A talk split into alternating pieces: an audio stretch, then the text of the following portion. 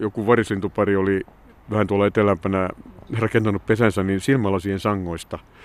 Eli siellä oli ollut varmaan optikkoliike ja roskis siellä takapihalla ja siellä oli sitten paikallisella varislinnulla oli tämmöinen rillipesä. Nokisten ilmanvaihtokanavien yöpyjät voi olla tämmöisiä ehkä eksottisimpia melkeinpä, jolle nyt sitten noita huomioon tämmöisiä makuhuoneissa yöpyviä puluja tai tämän tapaisia. Musta kaupunki on aivan erinomainen paikka opetella lintujen ääniä. Ilta hämärtyy Turussa. Olemme linturetkellä kaupunkilintututkija Timo Vuorisalon kanssa. Juttelemme lintujen keväästä kaupungissa, kaikista niistä kekseliäistä tavoista, joilla ne ovat kaupunkielämään sopeutuneet nykyään ja entisaikaan. Turun kaupunkilinnuillakin on nimittäin pitkä historia, niin kuin Turullakin. Aloitamme retkemme Turun tuomiokirkon luota, ja hämärän hetki on valittu sen takia, että juuri silloin on paras hetki yrittää nähdä, mihin linnut oikein livahtavat kaupungeissa yöpymään. Eikä sitä vielä tiedetä kovinkaan hyvin. Kaupunkien osalta itse asiassa aika huonosti. Me tiedetään paljon enemmän jostain Lapin kanalintujen yöpymisistä tai jotenkin maaseudun pikkulintujen, mutta täällä kaupungissa on se ongelma, että kun taloissa on koloja ja puutarhassa pensaikoita, niin yleensä pitäisi kysyä talon omistajalta, että saako sinne mennä katsomaan, onko ketään kotona. Eli ei kauhean hyvin tiedetä, mutta kaupunki on täynnä loukkoja, koloja ja puskia. Että kyllä täällä niitä on ja tuolla parhaillaan Tali ja Sinitiainen laulaa, että kevät tulee pikkuhiljaa. Meillä on kiikarit mukana, mutta tässä vaiheessa kun alkaa hämärtyä, niin onko tämä nyt se hetki, jolloin me voitaisiin yrittää katsella, että mihin ne linnut pujahtaa? Tämä voisi olla se tämmöinen sininen hetki, tai niin kuin maantieteilijät sanoo, niin porvarillinen hämärä. Eli oikeastaan se, kun aurinko menee horisontin taakse, mutta sieltä vielä tulee pientä kajoa, niin se on juuri se, jolloin ne menee. Lintujenhan täytyy käyttää koko valoisa aika hyväksi. Eli tämä Pohjolan päivä on aika lyhyt ja se pitää käyttää syömiseen. Tämä on muutenkin musta hyvä elämänohje, että valoisa aika pitää käyttää syömiseen. Jos me yritettäisiin nyt tehdä tästä aiheesta tutkimusta, niin miten miten sitä pystyy selvittämään, että mihin kaikkiin koloihin ne linnut menee? No mä asentaisin kaksi kolme nauhoittavaa riistakameraa, jotka, jotka kuvaisivat tuomiokirkon julkisivua. Ja niistä näkisi kellonajat ja kaikki. Ja mä olisin kahvilla istumassa siinä aikana ja tulisin hakemaan muistikortit ja, ja sieltä tulisi data valmiina. Näin ei varmaan pitäisi myöntää, mutta et silloin jos on kylmä talvella, niin helposti tämmöisiä ajatuksia voi tulla mieleen. Se on oikeastaan aika työläs homma ja mä kyllä luottaisin tallentaviin kameroihin, koska ihmissilmä saattaa katsoa muualle juuri sen 15 sekuntia, kun naakat menee koloihin. Tai kuulosti ihan siltä, kuin olisi kokemusta tästä, että katsoo just sillä sekunnilla toiseen suuntaan. Joo, mulla on käynyt monta kertaa jopa jotenkin lintuharvinaisuuksien kohdalla sillä tavalla, että, että kun on sitten ollut jossain vähän paremman lajin äärellä, niin sitten mä tota, kaivan eväslaukkua. Se on yleisin, yleisin systeemi. Tuolla menee pari kesykyyhkyä. Ne lähti muuten tuolta yhdestä kolosta. Joo, kyllä niitä varmaan tuossa tuomiokirkon koloissa asustaa, samoin kuin naakkoja, mutta epäilen, että noissa pienemmissä koloissa on sitten esimerkiksi talitiaisia yötä viettämässä. Mm. Joo, mutta tosiaankin helposti käy niin, että tekee jotain väärää juuri sillä, sillä oikeana hetkenä ja lintuja ei saisi päästä silmistään hetkeksikään. Me jatketaan tätä Piispan katua kävelyä tällä kaupunkilinturetkellämme, mutta minkä verran siis, mitä sulla on vastaan tullut, niin minkälaisia esimerkkejä on, että missä linnut kaupungissa viettää öitään? Öitään tota, ne viettää oikeastaan missä tahansa paikassa, mitä voidaan sanoa suojaksi. Kuten erilaiset kolot ja alustat ja muut, turkulaisen ornitologian outojen lintuhavaintojen listassa yhtä kärkisijoista pitää peltopyyparvi Turun kauppatorilla grillikioskin alla. eli eli tota, tällaisiakin kummajaisia täällä on vuosien varrella ollut. Kaikenlaiset talojen aluset ja autojen allakin voi ja aivan hyvin, varsinkin jos auto on lämmin pitkän ajon jälkeen, niin mä olen itse nähnyt esimerkiksi jollain grillikioskilla, kun varis tulee lämpöisen auton alta hiukan semmoitti, semmoitti unisen näköisenä, että varmaan jotain makkarankorta syömään. Eli autojen allakin varmaan on lintuja kylminä talvioina ja kaikenlaiset tiilien alu, kattotiilien aluset, ilmastointireijät. Itse asiassa mitä vanhempi pientalo, sen enemmän siinä on kaikenlaisia koloja. Että nämä nykyajan elementtitalot on vähän turhauttavia linnuille, että siellä ei niin kuin kauheasti mitään koloja löydy. Nyt lähestytään arkkipiispan palatsia tuossa muutaman talon päässä ja Tämä on tämmöistä vanhaa turkulaista miljöitä ja täällä on tämmöisiä vanhoja rivipuutaloja ja sitten täällä on pari vanhaa tehdaskiinteistöä 1800-luvulta ja uskon, että nämä on aivan erinomaisia lintujen yöpymispaikkoja. Täällä on myös tämmöisiä puistikoita, joissa aivan hyvin joku naakkaparvikin saattaa tulla yöpymään. Niin kuin sä oot ollut kiinnostunut myöskin historiasta, niin, ja Turku on vanha kaupunki, niin mitkä tämän päivän lintulajeista on semmoisia, jotka on täällä elelleet ja kaupungissa öitään viettäneet jo niin kuin pitkä aikaa sitten? No tämä on oikein hyvä kysymys, nimittäin moni semmoinen laji, mitä voisi kuvitella, niin ei ole ollut täällä. Esimerkiksi kaikki varislinut naakkaa lukunottamatta on uusia tulokkaita. Turun kaupunkialueen ensimmäinen variksen pesintä on 1912. Ensimmäinen harakan pesintä olympiavuonna, oliko se 1952. Mutta naakkoja täällä on ollut ja niitä on löytynyt esimerkiksi kaivauks, arkeologiset kaivauksilta, että niitä on ollut täällä jo keskiaikana. Voidaan hyvin kuvitella, että Turku on ollut tämmöinen naakan, joka on tämmöistä keski-eurooppalaista lajistoa, niin tämmöinen sillanpääasema täällä Suomessa, josta käsin se on sitten levittäytynyt muualle maahan. Eli tämmöisiä vanhoja kaupunkiasukkaita, mitä me tiedetään, on varmaankin varpuset, kottaraiset ja pääskyjä on ollut paljon pihapiireissä. Tiedetään tuolta kansanperinteen tutkimuksen puolelta, että vanha kansa laittoi tuohirapposia pääskyille pesäalustoiksi. Tarkoittaa käytännössä varmaan jotain räystäspääskyä ehkä. Mutta kun kaupungeissa oli paljon kanoja ja sikoja ja muita, muita kotieläimiä, niin pääskyllä riitti ruokaa. Eli pihapiirien pääskyset. Keltasirkku on tullut lyhteelle. Lyhde on myös vanha, vanha tämmöinen kansanperinne. Eli voin kuvitella, että jos käveltäisiin 1700-luvun Turussa, joissa oli asutusta juuri tälläkin kohtaa, niin tuolla olisi ollut pihapiirissä joku keltasirkkuparvi lyhteen alla ja varpuset olisi sirkuttanut kattojen alla. Tosi niitä yritettiin häätää. Professori Juhan Lekke kutsui niitä kasakoiksi. Että ne tuhoaa, tuhoaa kaikkia, kaikkia syötävää viljaa ja muuta niin kuin kasakat. Sitten täällä olisi varmaan tosiaan naakkoja ja, ja kesykyyhkyjä myöskin. Kesykyyhkystä on, on tosiaan vanhin tieto Suomesta niin 1557 tuolta Iso-Heikkilän kuninkaan kartanosta. Eli niitä on täällä ollut, mutta paljon köyhempää kuin nyt. Kaupunki oli pieni, rupunen, eikä täällä ollut viheralueita. Oli vaan haiseva likainen Aurajoki ja sitten muutama kivitalo rannalla. Esimerkiksi tiaisia ei vai? Pönttöjä ei varmaan niille tehty. Ja kyllä ne oikeastaan, siinä on se, kun täällä ei ollut puita. Kaupungit tuli melkein puuttomia, koska ihan 1800-luvun lopulle asti niin kaikki puut yleensä kerättiin jo taimina kaminoihin.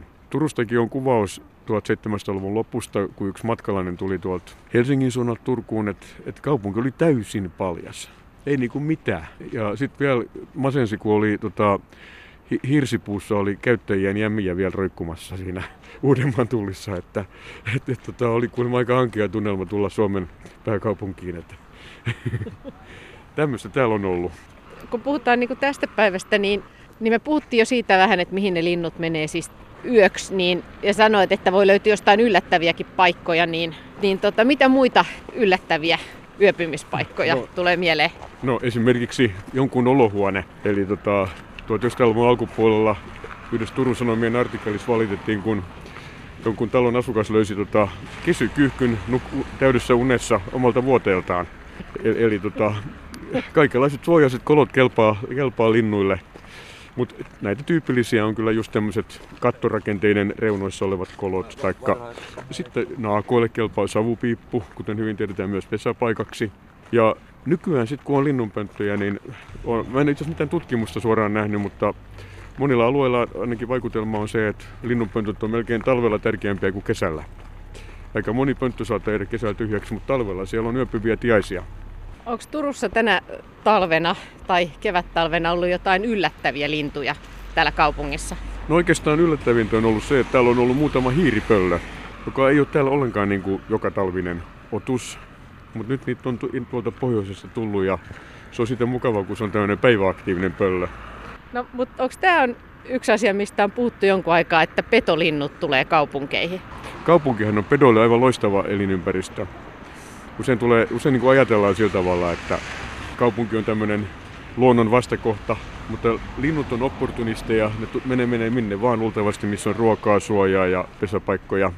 Maailmalla tunnetaan kymmeniä petolintulajeja, itse sekä yöpetolintuja että päiväpetolintuja, jotka pesii kaupunkien viheralueilla tai rakennuksissa. Wall Streetillä New Yorkissa pesi muuttohaukkoja.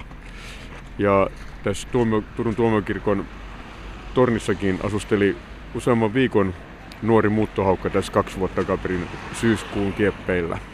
Se oli kyllä varmaan ihan tämmöinen kiertelevä, että ei se jäänyt siihen sitten. Jos menee Tallinnasta löytyy jo kaupunkialueella pesiviä tuulihaukkoja, eikä ole mitään syytä, etteikö tännekin voisi niitä tulla. Kaupunki on petolinnulle tosi hyvä. Täällä niitä ei juurikaan vainota. Täällä on ruokaa, kun on talviruokintoja, niin erikokoisia saalislintuja löytyy hyvin. Kaikenlaisia rusakoita ja pääkaupunkisodalla villikaneja. Ja niillä on sitten kuitenkin sen verran isot revirit, että ne voi jonkin verran hyödyntää ympäröivää maaseutuakin. Eli itse uskon, että petoja tulee yhä enemmän kaupunkiin ja kanahaukkahan on kova vauhtia tulos lähiölinnuksi Suomen, Etelä-Suomen kaupungeissa. Mihin suuntaan meidän kannattaa tästä? Joo, me ollaan nyt tässä Arkkipiiston palatsin kulmalla. Tuossa näkyy jotain tuijia siinä pihassa. Tuommoiset tuijat on juuri erittäin hyviä tiaisten talvehtimispaikkoja, myös esimerkiksi varpusten, koska tuija on hyvin tiheä. On aika epätodennäköistä, että ainakaan pimeän aikaa mikään peto tulee sieltä niitä lintuja etsimään. Nyt kuljetaan tässä arkkipiiston palatsin vierustaa kohti Aurajokea. Luuleeko että tämä on vielä kesken tämä tarina, että noi petolinnut on tulossa, uudet lajit on tulossa kaupunkeihin Suomessakin? Joo, se on ilman muuta kesken. Siis Kanahaukallakin se prosessi on vasta menossa. Täällä Turun seudulla on varmaan muutama tämmöinen lähiöreviiri, mutta Helsingissähän niitä on keskuspuistossa ja aika laajalti muutenkin. Niitä on erittäin hyvin siellä päin tutkittu. Mutta varpushaukka on myöskin tulossa lähiölinnuksi ja itse pari-kolme viikkoa sitten bussipysäkillä ihan keskustassa seistessä, niin huuhkaja lensi sinne pysäkin yli niin aika aavemaisen näköisesti.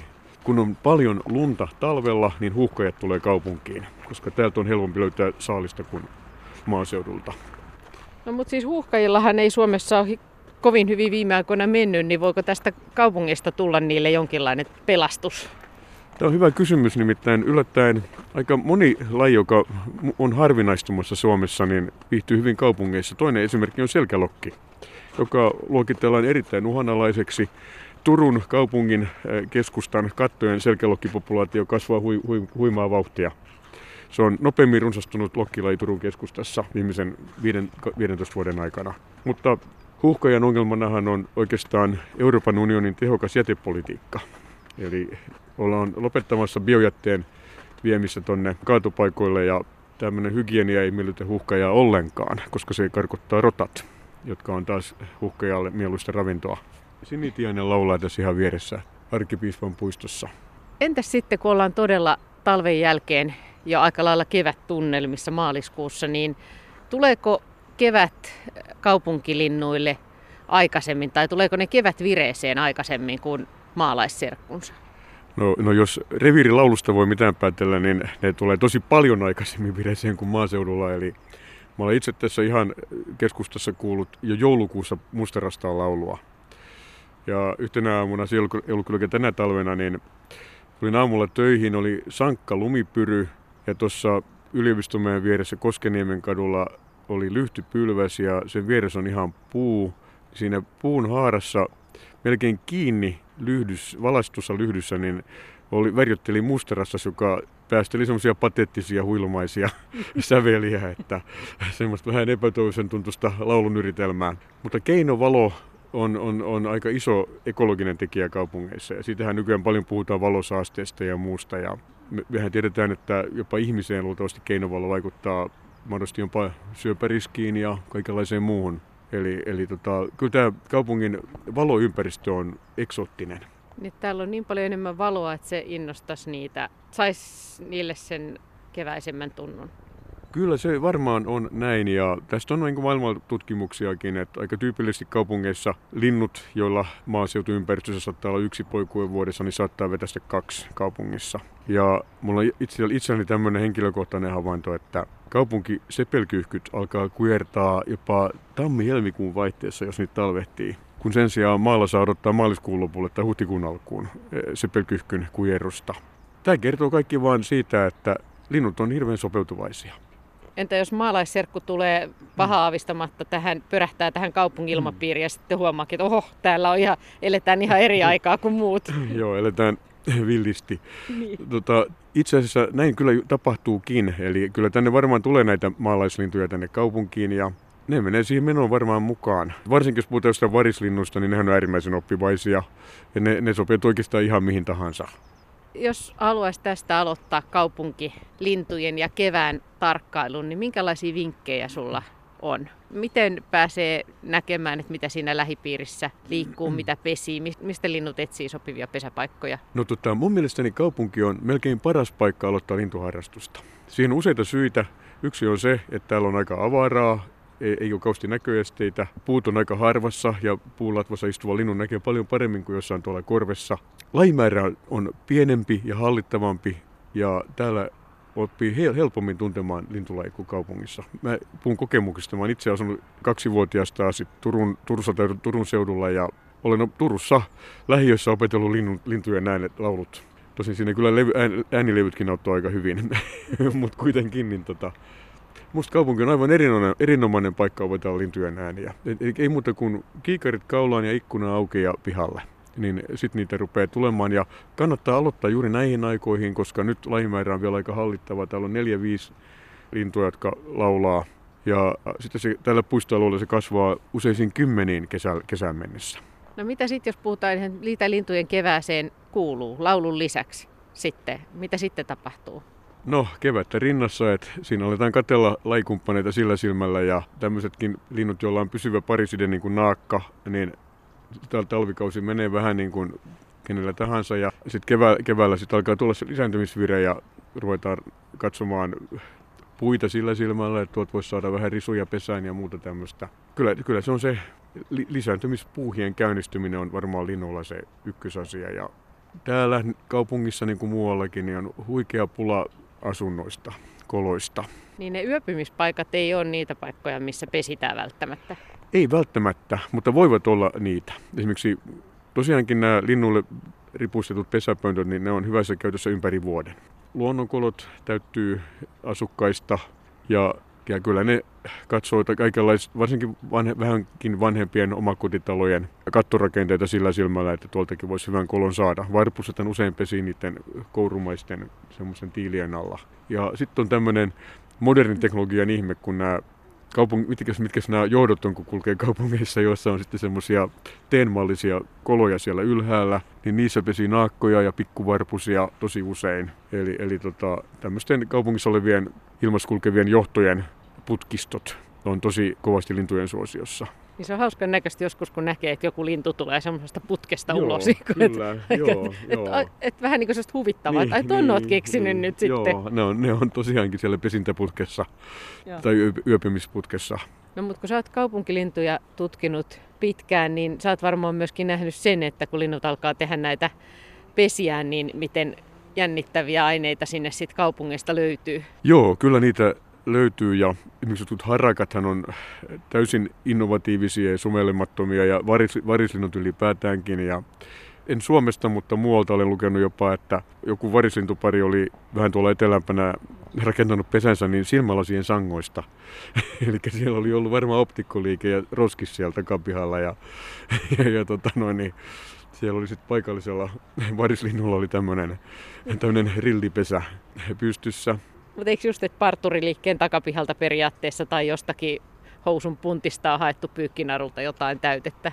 Kyllä, juuri, juuri, juuri näin. Ja siinä tulee sitten vähän tämmöisiä vaarallisiakin juttuja, että jos esimerkiksi on jotain tämmöisiä nailonlankoja ja muita pihalle jäänyt, niin linnut sotkee nokkansa niihin ja aika helposti, kun ne vie niitä pesämateriaaleiksi. Ja siinä voi tulla tosi ikäviäkin juttuja, että lintu voi jopa menehtyä tämmöiseen. Että tämmöisiä niin kuin teräslankoja tai nailonsiimoja ei pitäisi kauheasti jättää lintujen ulottuville. Linnut erittäin mielellään vuoraa tämän pesän poikasille tosi pehmeäksi ja ennen kaikkea eristäväksi. Eli näiden kaikenlaisten höyhenten ja villojen tarkoitus on nimenomaan niin kuin se, että työllä ei tule vilu näille kehittyville poikasille jos mietitään taas aikaa, aikaa taaksepäin, Turussa on ollut merkittäviä lintututkijoita jo, varhaisia lintututkijoita, niin ovatko he kirjanneet mitään ylöskaupunkilinnuista? Kyllä jotain aina löytyy, mutta sitten kaikkein ihmeellisintä on se, että varhaisimmat kaupunkilintuhavainnot on itse asiassa löytyy maistraattien pöytäkirjoista. Eli maistraattihan oli tavallaan niin kuin kaupunginhallitusta vastaava hallintoelin. Vanhoina hyvinä aikoina oli tapana kirjata kaikki, mitä kaupunkilaiset tekivät kirjoihin ja myöskin muita ihmeellisiä luonnon sattumuksia. Esimerkiksi läheisistä Naantalin kaupungista on säilynyt Suomen vanhin kirjattu kaupunkilintu havainto, joka liittyy siihen, kun muuan paimiolainen aatelismies oli palkattu hävittämään naakkayhdyskunta Naantalin kirkosta. Ja sinne kävi niin, että kaupunki paloi tämän tuloksena, että hän käsitteli latinkia vähän huolimattomasti. Sattumoisen tämä samainen aatelismies Paimiosta niin osallistui myöhemmin kuninkaansa rinnalla kuuluisaan Lytsenin taisteluun ja voidaan vain toivoa, että hänen latinkinsa toimi siellä paremmin kuin Naantalin kirkon katolla.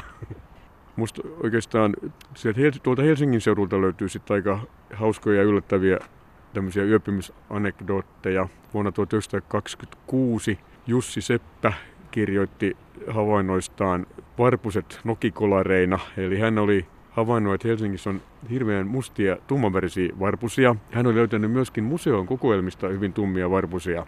Ja, ja hän sitten tota, ihmetteli, että onko tämä nyt sitä kuuluisaa teollisuusmelanismia, jossa eläimet muuttuu kaupungissa tummavärisiksi. No hän sai kiinni naarasvarpusen ja sitten hän ei kerro tarkemmin, mutta luultavasti hän kysymättä lupaa rovasepältä, niin vei sen kylpyammeeseen ja pesi. Ja tästä melanistisesta varpusesta tuli ihan tavallisen värinen varpunen. Ja, ja myöhemmin hän sitten havaitsi, että sama koski niitä museon näytteitä, että ne oli ihan likaisia. Eli tämmöiset nokisten ilmanvaihtokanavien yöpyjät voi olla tämmöisiä ehkä eksottisimpia melkeinpä, jolle nyt sitten noita huomioon tämmöisiä, tämmöisiä makuhuoneissa yöpyviä puluja tai tämän, tämän tavaisia kaikki kolot kelpaa, joissa on suojaa ja mitä kylmempää ja tuulisempaa on, niin sen hanakammilinut näihin suojiin hakeutuvat. Nyt ollaan tultu yliopiston mäelle ja onneksi meillä on kiikarit, koska tuolla on, tuolla on hiiripöllö. Joo, siinä on tosiaan hiiripöllö ja aika hyvässä lihassa voisi sanoa, että tollainen aika pullea. Tosin se varmaan pörhistelee höyhennystään, mikä on kylmällä ilmalla hyvä asia. Se on tuossa Turun yliopiston pääkirjaston seinän vieressä. Ja tämä on tämmöistä aluetta, jossa liikkuu paljon varmaan, tässä on asunalue ihan vieressä, täällä on varmaan metsähiiriä, ehkä rottiakin. Mutta tämä on myös semmoista alueita, että täällä on paljon pikkulintujakin liikkeellä. Hiiripöllö varmaan on kyllä enemmän myyrien ja hiirien syöjä kuin pikkulintujen. Mutta täällä uskoisin, että löytyy hyvin ravintoa ja ei tunnu yhtään niin asutusta kaittavan tuolta tekisi ikkunasta sen nyt myös hyvin, mutta joo, kyllä se, nä- joo. joo. joo se, se, on varmaan viisi, viisi metriä tuon pääkirjaston seinästä. Jos jollain alkaisi ajatus harhailla niin, ja katsoisi niin, ikkunasta kyllä, ulos. Kyllä, joo. se on tosi ihan rauhallisena siinä, katselee vähän alaspäin. No mutta kun kevät tästä etenee, niin mitä tämä hiiripöllö sitten tekee? Toivon mukaan hyvin syöneenä palaa pohjoisille pesimäalueilleen, että täällä päin niitä ei pesi, että varmaan tuolta Lapista jostain tai rajan takaa tullut. Niin tämä on esimerkki niistä linnuista, jotka tulee kaupunkiin talveksi. Kyllä, joo. Tämä onkin hyvä pointti, koska kaupungin talvinen lintumaailma on osittain aika erilainen kuin kesäinen. Ja totta kai, kun puissa ei ole lehtiä ja näin poispäin, ei ole hyönteisiä eikä muuta, niin hyönteissyöjälajista puuttuu melkein kokonaan talvella. Mutta tämmöisiä talvisia kaupunkivieraita on juuri, juuri tota pöllöt ja täällä Turussa esimerkiksi niin kanahaukka, varpushaukka ja ampuhaukkakin aina välillä. Sitten on tietysti nämä talviruokinnat, jotka houkuttelee valtavia määriä lintuja. Ja Turussa on ollut kaupungin ylläpitämiä säännöllisiä ruokintoja vuodesta talvesta 1929-30 alkaen. Sitten tulee kohta 90 vuotta täyteen, eli kaupunki on tämmöinen lintumekka talvella. Tässä ihan vieressä Vähähämeenkadulla pesi Turun ensimmäinen mustarastas pariskunta vuonna 1916. Tämmöinen tuntuu vähän hassulta niin kuin mainita historiallisena merkkitapauksena, mutta mustarastas oli 1800-luvun lopussa ja 1900-luvun alussa tosi kova harvinaisuus Suomessa. Ja esimerkiksi Augusti Johanna Mela klassikokirjassa on Suomen luurankoiset 1882 mainitsee sen erittäin harvinaisena Ahvenanmaalla ja Varsinais-Suomessa tavattavana lintuna – mutta se, mikä siinä on mielenkiintoista, on se, että jo 1800-luvun lopussa oli havaittu tämän uuden harvinaisen tulokkaan talvehtimistaipumus. Ja jopa Varangin vuonon alueella oli havaittu mustarastas joskus jo 1800- ja 1900-lukujen vaihteessa, eli hyvin kylmisoloissa. Mutta tosiaan kaupunkien pesimälintuna se on uusi, ja tosiaan tämä vanhin on 1916 tuossa naapurikadulla, ja vasta 1950-luvulla sotien jälkeen alkoi pientaloilla olla täällä Turussa näitä pesiviä mustarastaita. Ja nythän niitä, niitä on joka pusikos melkein. Mustarastas on monelle se, joka tuo kevään kaupungissa, kun se mustarastaan laulu. Ja sitten sanotaan myös, että se on ehkä joidenkin mielestä se on erityisen kaunis kaupungissa, kun se kaikuu sieltä kiviseinistä. Ja sitten tietenkin nämä ihan tavalliset tiaiset, jotka tuo sitä kevätfiilistä. Joo, tässä puhuttiin kaupungin äänimaisemasta jokin aika sitten ja on havaittu, että kaupunkielämä voi muuttaa lintujen laulua. Suomessa Jöran Bergman 1970-luvulla kiinnitti huomiota tällaisen havaitsemansa ilmiöön, että talitiaisen perinteinen titityy on muuttunut kaupungeissa kaksitavuiseksi tityyksi tai johonkin sen, sen, sen tapaiseen muotoon ja arvelee, että se voisi olla juuri liikenteen aiheuttamaa. Eli kun autoja hurahtelee koko ajan ohi, niin ei sitten kukaan kerkeä kuulemaan sitä kolmitavuista versiota, niin kaksitavuinen saa riittää. Ja mielenkiintoista on, että 2000-luvun alussa tämä havainto vahvistettiin Hollannissa huolellisilla koejärjestelyillä Leidenin kaupungissa, joissa tutkimusryhmä pystyi osoittamaan, että talitiaiset todella laulavat kaupunkialueella eri tavalla kuin maaseudulla ja lisäksi vielä vähän kimakammin. Eli ne, se ne vetää vähän korkeammalta nämä lyhyet sekensä täällä kaupunkiympäristössä kuin rauhallisella maaseudulla. Eli kaupungin äänimaisema on todella omanlaisensa. Se johtuu siitä, että ne saa tänne autojen väliin tän äänen. Niin kuin. Kyllä, tässä ei olisi talitien ehtinyt titityitä vetää tässä välissä. Mut täällä ilta alkaa hämärtyä. Tämä on hieno hetki päättää tämä juttu, kun tuossa voidaan katsella tätä hiiripöllöä. Joo, hiiripöllökin katselee vähän sillä silmällä, että voisi lähteä tota vielä il- ilta ateriaa hakemaan.